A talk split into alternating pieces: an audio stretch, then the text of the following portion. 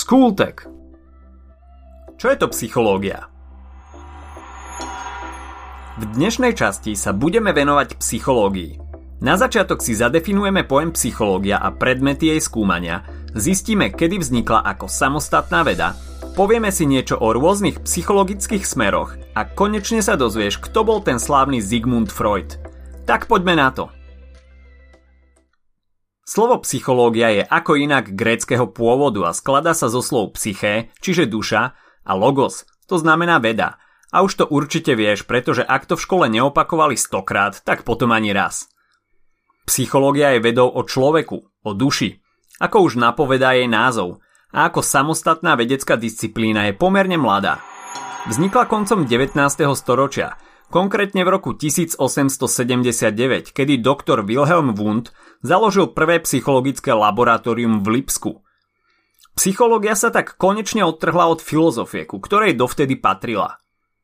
Na Slovensku sa začala intenzívnejšie rozvíjať až v 30. rokoch minulého storočia. Medzi hlavné predmety jej skúmania patrí vnútorné prežívanie človeka a jeho správanie. Vnútorné prežívanie okolie nevidí – Ide o naše myšlienky, sny, túžby, strachy, pocity či vnemy. Túžby ako napríklad dúfam, že som mal na matike dobre aspoň jednu úlohu a strachy. Bojím sa, že som na matike nevypočítal správne ani jednu úlohu. Naopak správanie je niečo, čo si všíma najmä naše okolie a máme nad ním aj určitú kontrolu. Správanie je dlhodobé a prejavuje sa výrazom, čiže mimikou a gestikou, aktom, čiže konaním a rečou. Každá veda má metódy, vďaka ktorým získava dáta a môže prebiehať vedecké bádanie. Viete, aké vedecké metódy využíva psychológia? Ak ste povedali napríklad pozorovanie, experiment, dotazník, testy, sociometriu, psychoanalýzu či rozhovor, môžete si zapísať bod. Čo sa týka odborov psychológie, užitočná je vlastne úplne všade a pre psychológa sa vždy nájde využitie – Pracovná psychológia sa zaujíma napríklad o medziludské vzťahy na pracovisku. Poradenská psychológia má poskytovať pomoc ľuďom s rôznymi druhmi problémov. Sociálna psychológia skúma dopady spoločnosti a jej pravidel na jednotlivca, klinická psychológia sa snaží identifikovať prípadné poruchy, vývinová psychológia skúma prežívanie človeka s postupom času, od narodenia po smrť.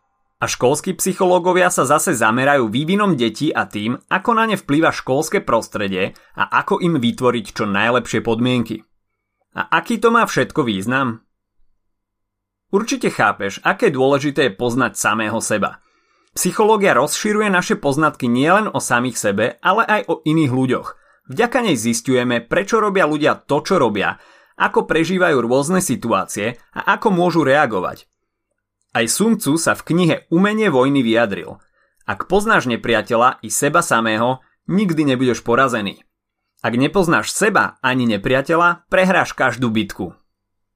Psychologické smery Tak ako napríklad vo filozofii existuje obrovské množstvo smerov, napríklad stoicizmus a pozitivizmus, aj v psychológii sa počas rokov jej existencie ako samostatnej vednej disciplíny začalo oddelovať niekoľko smerov – my si v krátkosti povieme niečo o štrukturalizme, experimentálnej psychológii, funkcionalizme, behaviorizme, psychoanalýze a humanistickej psychológii. Štrukturalizmus rozvinul už raz spomínaný doktor Wundt a klade sa v ňom dôraz na introspekciu ako nástroj na skúmanie štruktúry ľudskej mysle. Experimentálna psychológia sa zameriava na exaktné skúmanie rôznych javov v laboratóriách.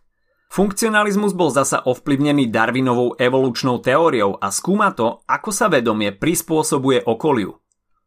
Ďalej tu máme behaviorizmus, ktorý sa vyvíjal najmä v Spojených štátoch amerických a je orientovaný na, ako to už napovedá názov, správanie človeka.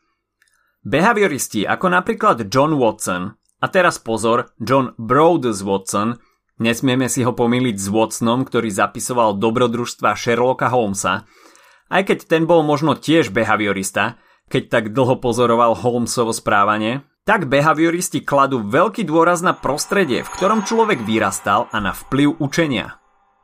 Dieťa sa podľa nich rodí ako tabula rasa a všetko závisí od výchovy. Problémom behaviorizmu bolo, alebo ešte stále je, že väčšina pokusov bola odpozorovaná na zvieratách a ako vieme, medzi zvieratami a ľuďmi je trošku rozdiel. Tu si môžeme spomenúť napríklad na ruského behavioristu Pavlova a jeho slávny experiment so psom, jedlom a zvončekom. A teraz poďme na Zigmunda Freuda. Freud je zakladateľom ďalšieho psychologického smeru, psychoanalýzy. Kladol veľký dôraz na potlačené, zabudnuté či nevedomé deje v psychike a veľmi dôležité boli podľa neho ranné zážitky z detstva. Zaujímal ho taktiež výklad snov. Rozdelil ľudskú psychiku na tri časti. Id, ego a superego, ktoré medzi sebou neustále zápasia a opísal napríklad Oidipovský a Elektrin komplex. Nakoniec tu máme humanistickú psychológiu. Tá dáva do popredia sebarealizáciu, vedomie a seba uvedomenie človeka. Hľada pravú identitu človeka a jeho možnosti prejaviť sa. Medzi významných predstaviteľov patril napríklad Abraham Maslow, ktorého meno ste už možno počuli v súvislosti s Maslowovou pyramidou potrieb a Carl Rogers. Psychológia napreduje ďalej a medzi smery súčasnej psychológie patrí napríklad tzv. transpersonálna psychológia, ktorú zaujímajú zmeny vedomia pod vplyvom drog a kognitívna psychológia, ktorá sa zaoberá napríklad riešením problémov. Tak si to zhrňme. Psychológia veda o duši. Vznikla koncom 19. storočia a skúma vnútorné prežívanie a správanie človeka. Povedali sme si niečo o výskumných metódach – napríklad vedenie rozhovoru či dotazník, vymenovali sme niekoľko odborov psychológie. Bola medzi nimi napríklad klinická, sociálna či vývinová psychológia a potom sme si vymenovali najznámejšie psychologické smery. Bolo nimi štrukturalizmus, experimentálna psychológia, funkcionalizmus, behaviorizmus, to bol ten doktor Watson, psychoanalýza, ktorú zastupoval Freud, humanistická psychológia a nakoniec dva smery súčasnej psychológie, kognitívna a transpersonálna. Na záver si povieme a vysvetlíme ešte zo pár maličkostí, ktoré sa vám možno niekedy hodia, alebo nimi aspoň môžete zamachrovať. Etológia je porovnávanie správania ľudí a zvierat. Pocity a vnemy môžu byť vedomé, napríklad v izbe je teplo, tak otvorím okno. Alebo podvedomé, to sú také, ktoré organizmus ovláda sám, napríklad keď sa vám rozšíri zrenička, aby do oka prenikalo čo najviac svetla. Schopnosť je predpoklad na vykonávanie nejakej činnosti a môže byť všeobecná, napríklad inteligencia, alebo špeciálna, keď ste napríklad dobrí v matematike, športe alebo umení. A aký je rozdiel medzi psychológom a psychiatrom? To je jednoduché. Psychológ lieči rozhovorom. Pomáha vám vidieť vaše problémy, uvedomiť si ich a vysporiadať sa s nimi. Psychiatr si vás tiež rád vypočuje, avšak nevedie s vami rovnaký typ rozhovoru ako psychológ. Psychiatr vám môže určiť diagnózu a predpísať lieky, napríklad ak máte úzkostné poruchy alebo depresiu.